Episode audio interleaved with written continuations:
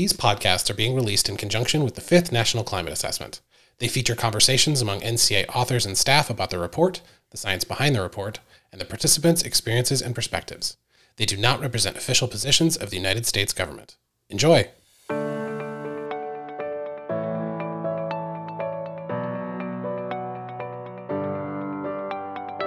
Welcome to this companion podcast of the Fifth National Climate Assessment.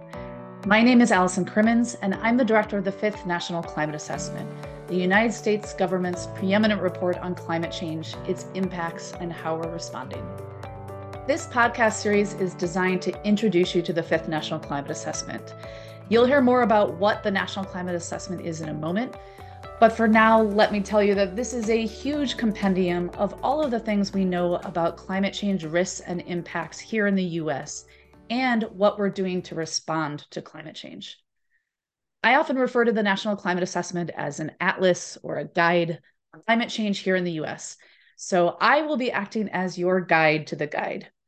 Don't worry, these podcasts are not me reading all 2,000 pages of the report, thank goodness. Instead, these episodes will act as a companion to the assessment, highlighting some of the important findings, helping you navigate the report, hearing the perspectives from the authors themselves, and hopefully sparking some ideas along the way of how you can use this assessment.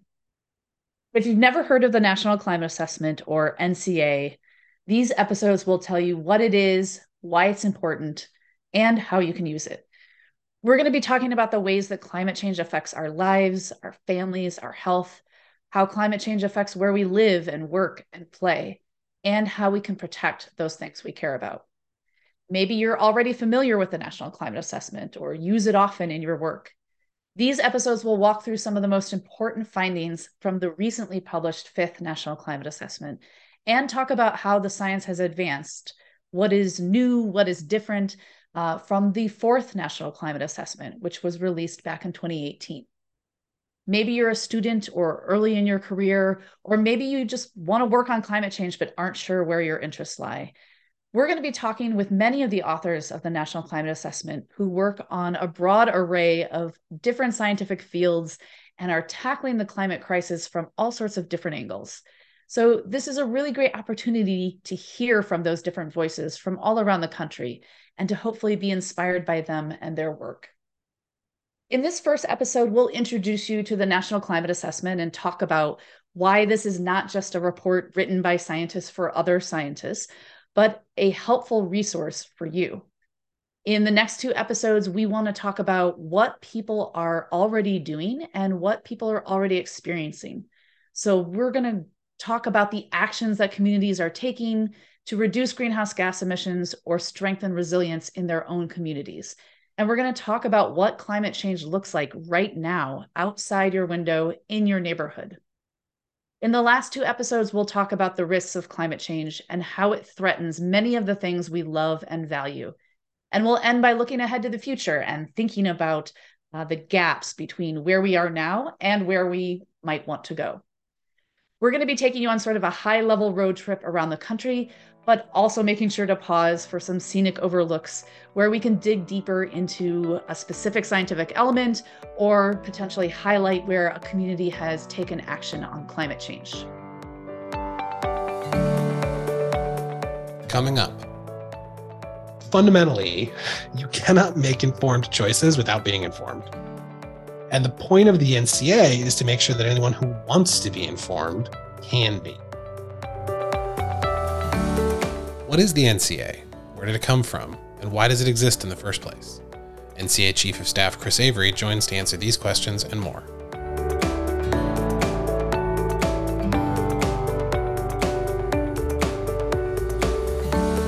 So, probably the first thing we want to start off with is what is the National Climate Assessment? And there is no one better to talk to about this than Chris Avery, the Chief of Staff of the National Climate Assessment. Hi, Chris. Hey, Allison. We talk all the time uh, and probably uh, often down into the weeds of things, but this conversation is to step back and let people know what is the National Climate Assessment. So you are in an elevator, you have 30 seconds. What is the National Climate Assessment, Chris? In the simplest terms possible, the National Climate Assessment is a scientific report on the state of the science and what we know about climate change and climate change impacts within the United States. But from a broader perspective, it's actually, I think, a lot more than that.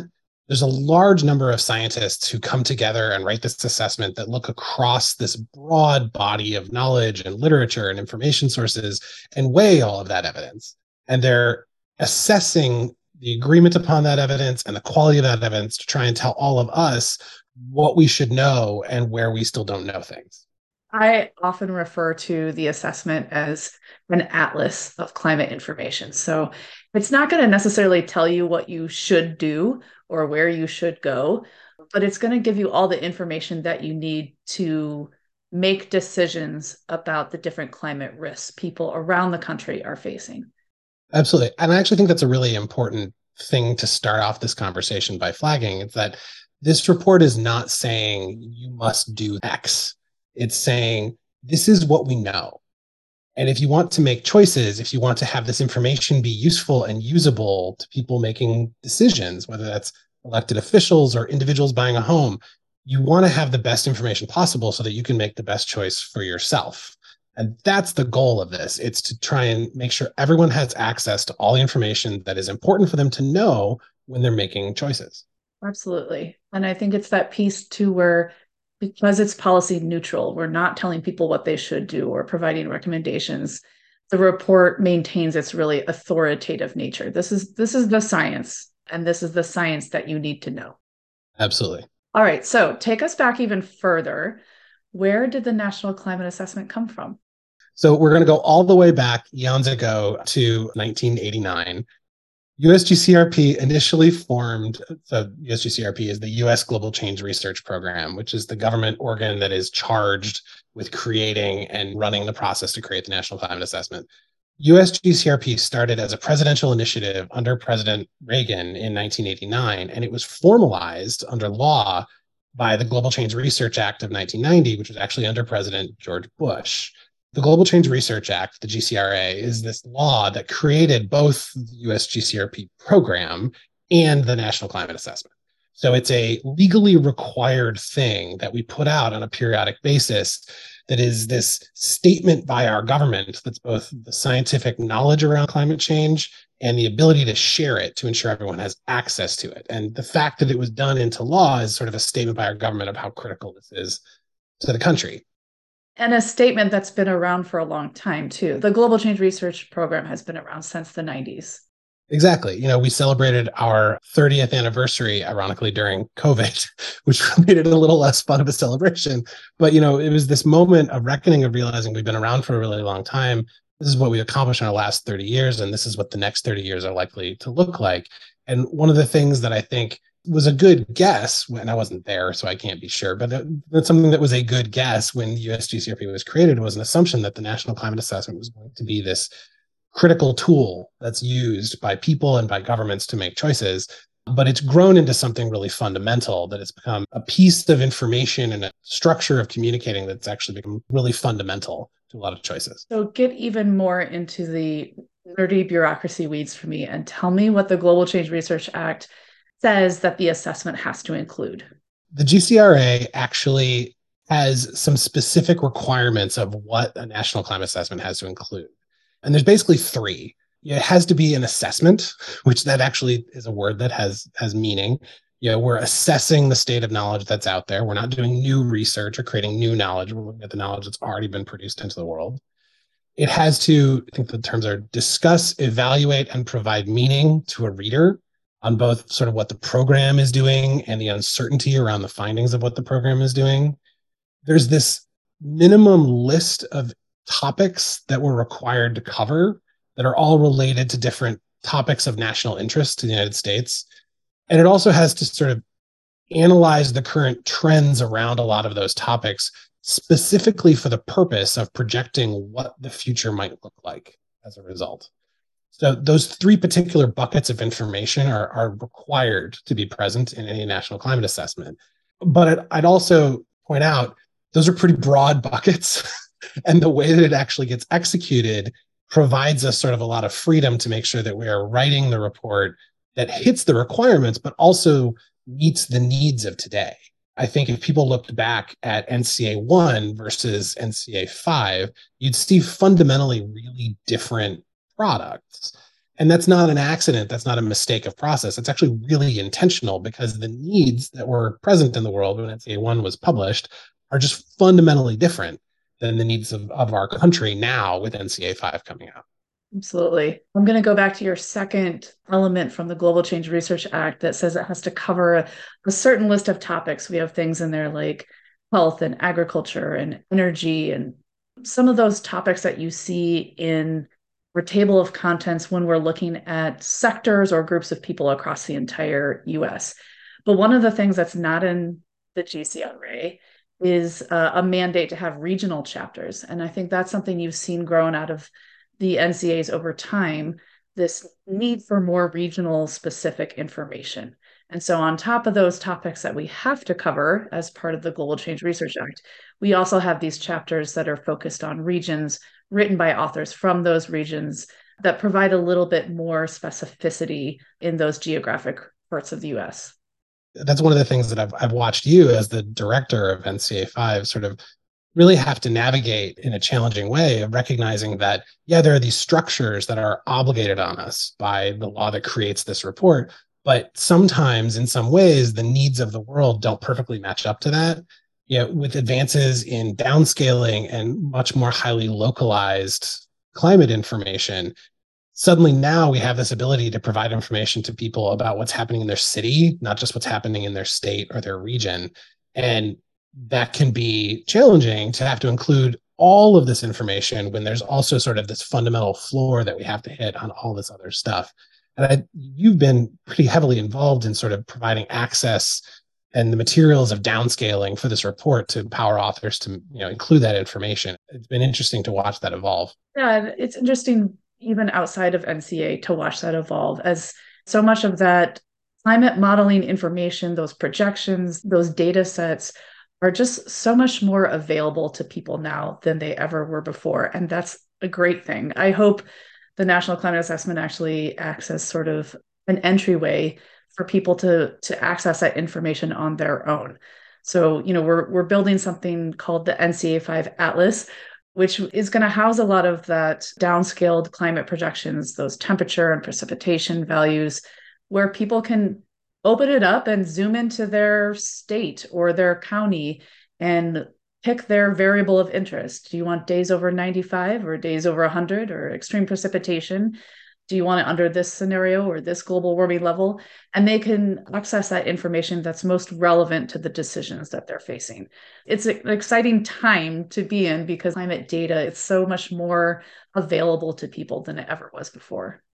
And this report is being written by literally hundreds and hundreds of people from all sorts of different places of expertise and locations around the country. And that's part of what drives, I think, a lot of the desire to have deeply localized information because climate's experienced on a local level. You experience it where you live, not necessarily at this global scale.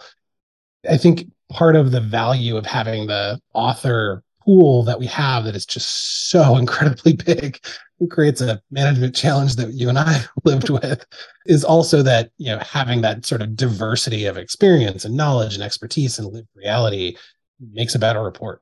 Yeah, and it makes a report that's responsive to what people really need.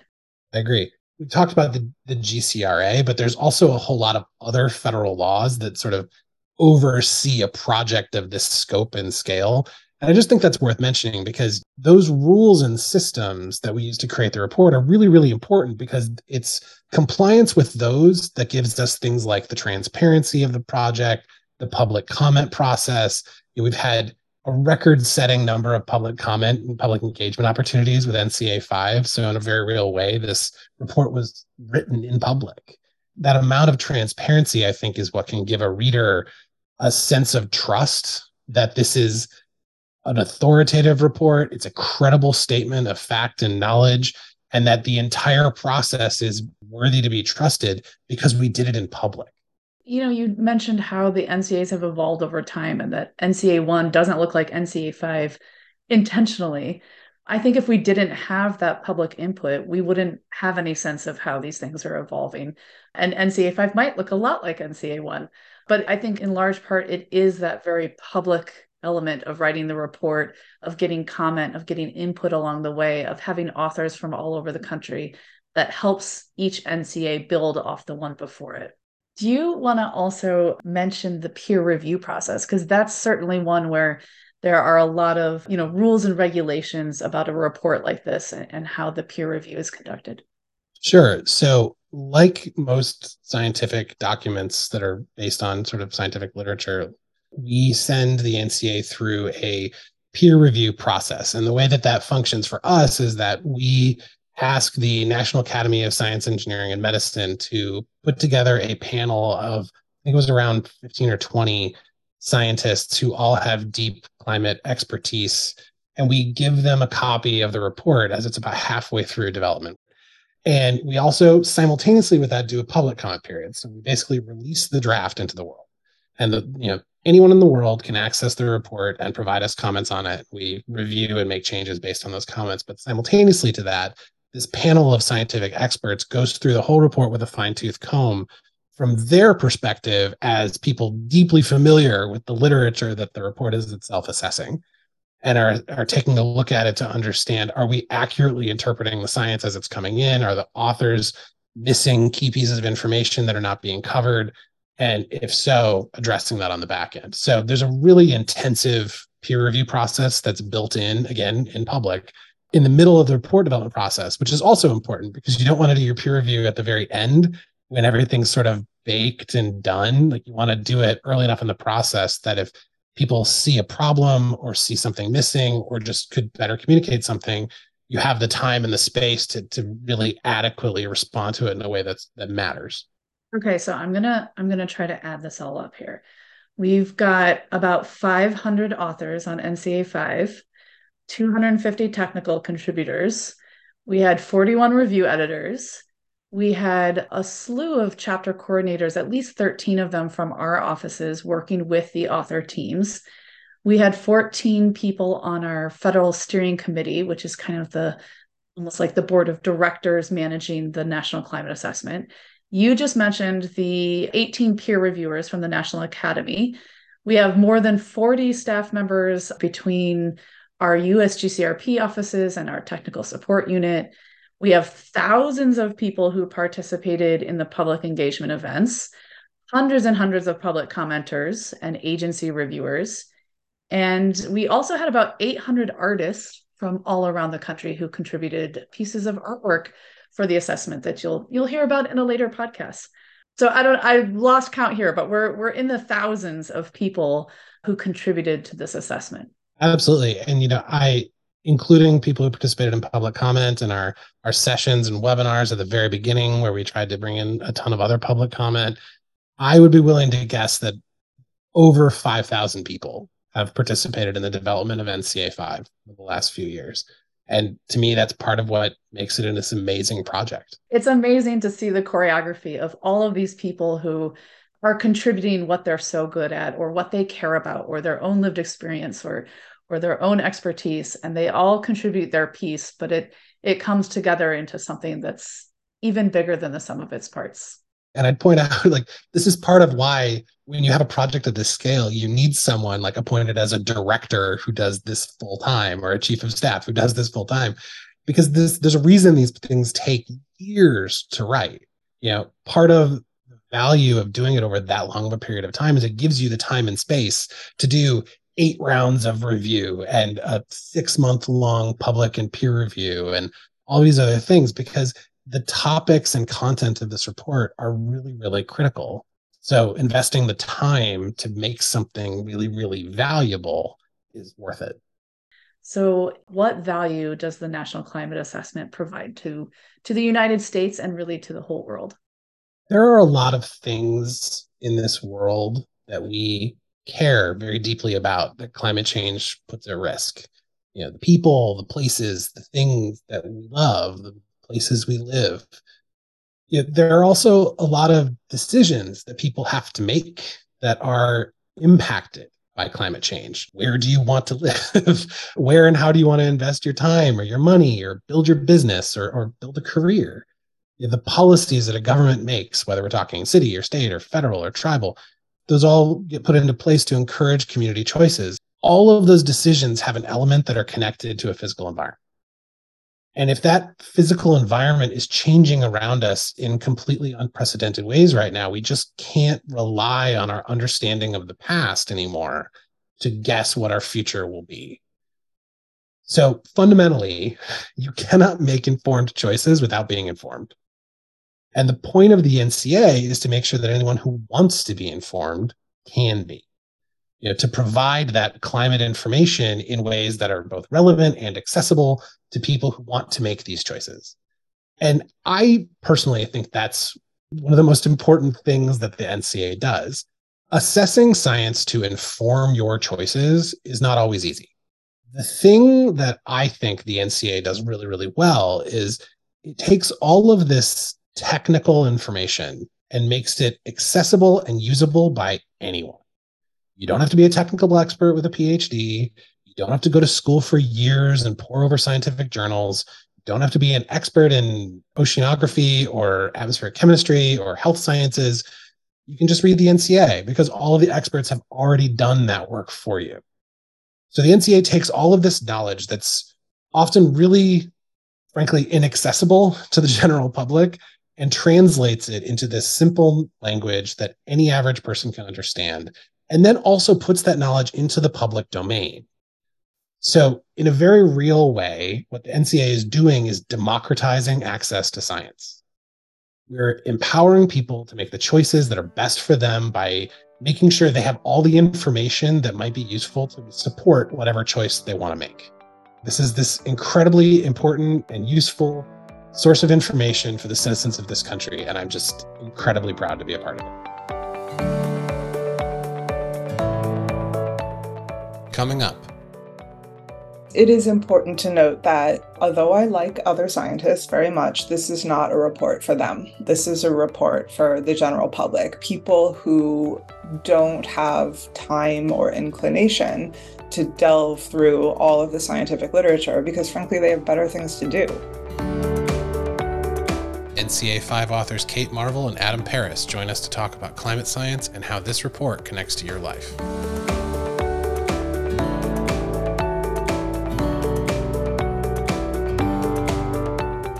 We're joined by Kate Marvel, who is a senior climate scientist at Project Drawdown, the world's leading resource for climate solutions. Before joining Project Drawdown, Kate spent seven years as a research scientist at the NASA Goddard Institute for Space Studies and Columbia University, Hi, Kate. Hello. And we are joined as well by Adam Parris, who is a senior consultant for climate planning at ICF.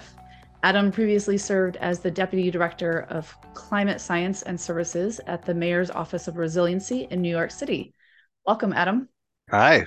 And Kate is our chapter lead for the NCA 5 Climate Trends chapter, while Adam served as an author on our adaptation chapter. We're really happy to have you here today to talk about climate science and how to use it. So, Kate, maybe I'll start with you. In our previous segment, I just had this great conversation with Chris Avery, our National Climate Assessment Chief of Staff, about the assessment itself and what an assessment is, how the National Climate Assessment came about, and who writes it. And I know you're someone who publishes a lot of scientific papers. So I was hoping you could tell us a little bit about how working on the National Climate Assessment was different from your regular kind of day job as a scientist. I guess the first very positive difference was that if I called up like 10 of the best scientists in America and said, Hey, let's write a paper together, you know, everybody would say, Oh, I'm busy or I'd love to, but I just can't. And this was such a cool opportunity to be like, who is the best? Who is the best scientist? Who is the best collaborator? and and work with them um, so so that was a really incredible experience getting to work with the chapter team of just really really smart and also really nice people I am not going to lie, there were a lot of rules. Most of those rules probably made sense. And, you know, we, we definitely want to make this report as useful as possible. We want, we want to make the process transparent. We want to be as ethical as possible. Big fan of federal ethics legislation for sure. But, you know, it did mean that there were more rules to follow than there would be in, in a scientific paper. And also in a scientific paper, you kind of send it out, you have a couple, maybe anonymous peer reviewers look over it, and they either say, This is terrible, or this is terrible, but we'll let it be published. They never really say it's great, but you, you pretty much only go through one or two rounds of review. With this, we went through, I, I don't remember, I've blacked it all out, Allison. How many rounds of review did we go through? I mean, at least seven seven rounds of review and like different people every time, right? The yeah. public, other scientists, the agencies, the national academies. So this is this is a very very reviewed document.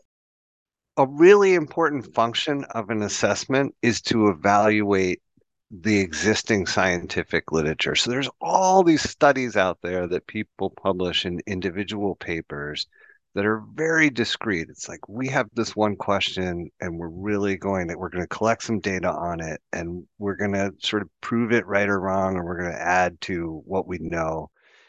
This looks at all of those studies and tries to say where is the balance of evidence and how strong is that evidence? Like do we really feel confident about what we know in terms of the way the climate's unfolding or the impacts it'll have in the future. And that's really important because I think that's not a distinction people tend to make, but it, it's something that they can then count on in the national assessment. Adam, you're kind of touching on something here I wanted to ask about as well that the audience of the National Climate Assessment is really different than the audience of a typical scientific journal article, right? Yeah, I mean, from a legislative standpoint, the audience is Congress, but it's a public facing interactive site and document. You can jump around. There are people who communicate about climate who will use the assessment. There are people in different levels of government who will use the assessment, educators who may use it in the classroom. It's a varied audience. It is important to note that although I like other scientists very much, this is not a report for them. This is a report for the general public, people who don't have time or inclination to delve through all of the scientific literature because frankly they have better things to do. So I think a really important aspect of this report is Allison, how many references are in it? Around 8500 references yeah. 8500 references and 300 data sets. And and basically we did all this work so you don't have to do it. Something that i found really challenging i'm sure adam found the same is figuring out how to be concise figuring out how to boil this enormous literature down to things that people can use to really sort of pick out what is important what are the things that we definitely know with a high level of confidence what are the things that are going to help us make decisions. Yeah i think the authors did not appreciate the word limits in their chapters but i hope that the readers do is you know taking those 8500 references and, and getting them into something that's concise and, and readable is part of the author's job on that ca Adam, you work with a lot of state and local communities on the ground. And I know Kate mentioned that a lot of the author's work is to capture the climate science that's most relevant to our readers or or that people need to know to inform their decisions. What are some of the things that the people and the communities that you're working with most need to know? Man, the needs of policymakers and government decision makers and communities are different and varied. The first thing to recognize is the needs of policymakers and government decision makers are different than communities. But if I were to identify a common thread or a, sort of a shared set of burning questions, it would be what are the risks I face today? How will those risks change? And what can be done about it? For example, somebody working for a city government might want to know where does it flood now? That helps with emergency preparedness, helping people flood proof their homes. how will the flood risk change? That helps plan and implement projects to reduce flooding, like raising homes or roads, or considering nature based solutions like restoring wetlands and beaches as a buffer, and what can be done about it. That question sort of gets at this is our opportunity to think about outside the box and create new opportunities for stronger communities. Often for government decision makers, you have to first build trust because a community member is going to think about those questions in reverse order, especially in areas where folks are underserved or have faced historic discrimination. They're living to paycheck to paycheck. They've got to get their kids to school and themselves to work. So their first question is, what can be done about it? I'm interested in the details after you tell me what's being done about it. And, you know, coming back to the NCA, there's a lot of information on all three questions the risk we face today, the risks we face tomorrow, and even some information about what approaches work to reduce those impacts or what has worked for some people and what hasn't. And because it's an authoritative source, the government staff can substantiate their case to regulators or higher levels of government regarding those risks. You've worked in the federal government and outside of the government. Does that resonate with you? Have you have you seen people using the assessment in that similar way? Yeah, I think what we're seeing, especially with young people, young people are concerned, young people are worried, but young people are also incredibly engaged. And they don't need to be scientists to care about climate change. I think there's a real recognition that this is not just a scientific issue. No matter what your career is going to be, no matter what your interests are, this is an issue that you're going to have to deal with that's going to touch you. So I think that is another community that could use this assessment is students, because we really have tried very hard to do a good job of laying out the facts in an understandable manner as a young person myself back in the day reading assessments reading reports and and thinking wow no other scientific field lays out everything it knows so clearly. That is an incredibly useful resource to have. Kate i wanted to touch back on something adam said when he was talking about what are the risks how are those risks changing what can be done? One of the things he mentioned was actually thinking outside the box and creating new opportunities for for stronger communities. Can you speak a little bit more to some of the benefits of mitigation and adaptation actions we discussed in the assessment? Yeah, I think there can be a tendency in talking about climate change to just tell a story that happens in the far future and is invariably a tragedy, right? You say, if mitigation action is taken, if all the right things are done, then maybe we can expect a slightly less bad climate decades from now. And that's not a very motivating story. That's not a very energizing story. And it's also not a completely true story. Because when we talk about mitigation actions, when we talk about the things that we could choose to do to reduce greenhouse gases, which are the major drivers of climate change. A lot of those activities also have what we call co benefits, basically good stuff that happens and good stuff that happens immediately or within a few years. So, for example, there's a whole huge evidence base that suggests that reducing fossil fuels will also lead to better air quality. And that's a benefit that's not going to show up for our children and grandchildren. It's going to show up for us right now. We also know that doing things like natural climate solutions, restoring and protecting ecosystems, those things help us adapt to climate change. They also help mitigate it, but they also help preserve biodiversity and all of the things that that does for us. So I think there's there's a story that we can tell where we talk about the benefits of these mitigation actions, which are going to appear in the short term, not just in the long term. I think Kate is spot on, and I would add the same applies to adaptation. Every year, for example, in New York City, about 150 people die as a result of heat waves. and we know those heat waves are going to get worse. Whatever we can do to provide better resources for people to get to cooling centers, to provide shade, uh, reduce the indoor air temperature in buildings now has immediate benefits. And then those extend as we get further out into the future and see whether and how those heat waves get longer and happen more frequently.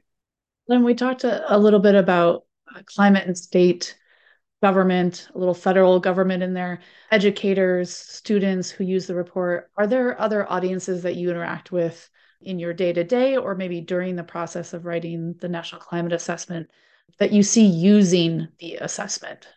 In my day to day, I work a lot with our teams that engage with the private sector, people who are making decisions about where do we put our assets, what is climate change going to mean for us on different timescales. But we also work with people who say, I'm interested in climate mitigation. I look at these projections of what the Earth is going to look like, what the nation is going to look like at four degrees Celsius. I don't want that. I don't want to go there. Where should I invest? Where should I put my money and my talent and my efforts?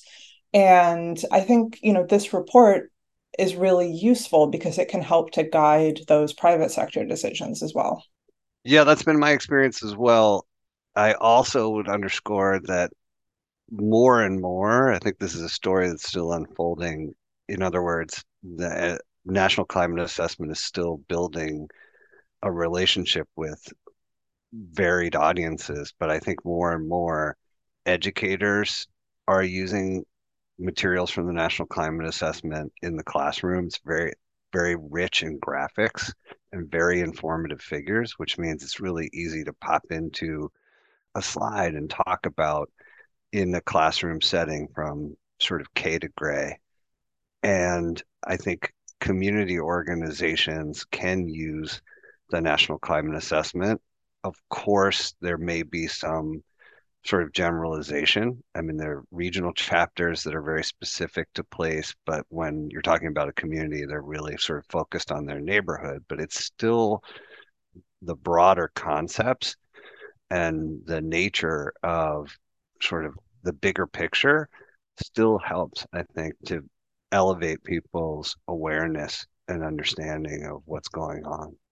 Yeah, one of the things I really appreciate about the assessment is the way it's structured allows people to sort of interact or use the pieces that are most useful to them. And then, you know, as Kate said, this this isn't necessarily a report written for other scientists, but there are pieces there that are helpful to scientists. So we have an atlas of our temperature and precipitation projections, and we have traceable account sections that describe areas of uncertainty and research gaps. So there's kind of like different pieces of the assessment that that people can connect to.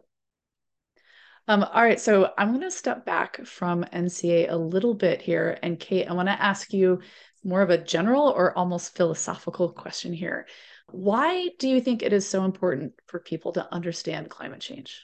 I think it's not important if you don't live on Earth but most of us do. I think it's really important to understand how the planet that you live on is changing and how unprecedented those changes are. I recognize that I am a nerd and I care about the physics of the Earth system because I think this is the best planet and it is incredibly beautiful and just amazing that we understand as much as we do. But I don't expect everybody else to be as interested in the physics of the Earth system as I am. But the thing is, no matter what your primary issue is, no matter what you care about, you care about climate change. That is going to affect the decisions that you make in the future. That's going to affect the choices that are going to be available to you. And so I think that we approach this report in that spirit that nobody is going to focus as much on the science as, as we are because people have better things to do. But we want to make this really, really useful to give people who have expertise that we don't the tools they need to make those decisions. So now you know a bit more about what the Fifth National Climate Assessment, or NCA 5, is, how it came into being, how it's developed, who writes it, who reviews it, who uses it. If there's one thing I hope you took away from the conversation so far, it's that this assessment is for you. Yes, you. It's not just something scientists write for other scientists, it's not just a book gathering dust on a shelf. The NCA is a useful tool for a huge range of people, and I think there's something for everyone in here. Or to be more precise, as Kate Marvel said, something for everyone who happens to live on Earth. Now that you know what this thing is, I hope you'll keep listening to learn more about what the assessment says. In our next four episodes, I'll be joined by more inspiring authors of the fifth National Climate Assessment so you can hear about some of the findings of NCA 5 directly from those experts. We will be covering things like how people across the US are already addressing climate change. We'll take a virtual road trip in episode 3 to hear from people across the country about the impacts of climate change they are experiencing. Then we'll talk to experts in climate change risk to discuss the things we value that are threatened by climate change. And finally, in our fifth episode, we'll head back to the future to discuss the trajectory of climate science from the early national climate assessments leading up to NCA 5 and looking ahead to NCA 6 and beyond. I hope that in these next episodes, you hear our authors talking about places you know and love, about climate concerns that you might share, about the topics you're interested in and the things you value. I hope you hear about some of the same challenges you might be facing, but also I hope that you are inspired by the people taking action across the country and by the courage in the voices of our authors. I hope you hear a reflection of yourself in these episodes and in this assessment, and that it motivates you to be a part of the climate solution. Thank you so much for listening. Before we go, I'd like to leave you with the beautiful poem Startlement that Ada Limón, the 24th Poet Laureate of the United States, wrote specifically for the 5th National Climate Assessment. And if you are a fan, you might just want to stick around for a special bonus podcast episode on art and poetry in the National Climate Assessment. With that, let me turn it over to the wondrous Ada Limón to close us out. It is a forgotten pleasure the pleasure of the unexpected blue bellied lizard skittering off his sunspot rock, the flicker of an unknown bird by the bus stop. To think, perhaps, we are not distinguishable, and therefore no loneliness can exist here.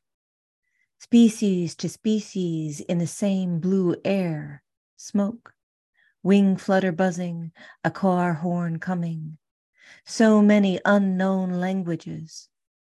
To think we have only honored this strange human tongue.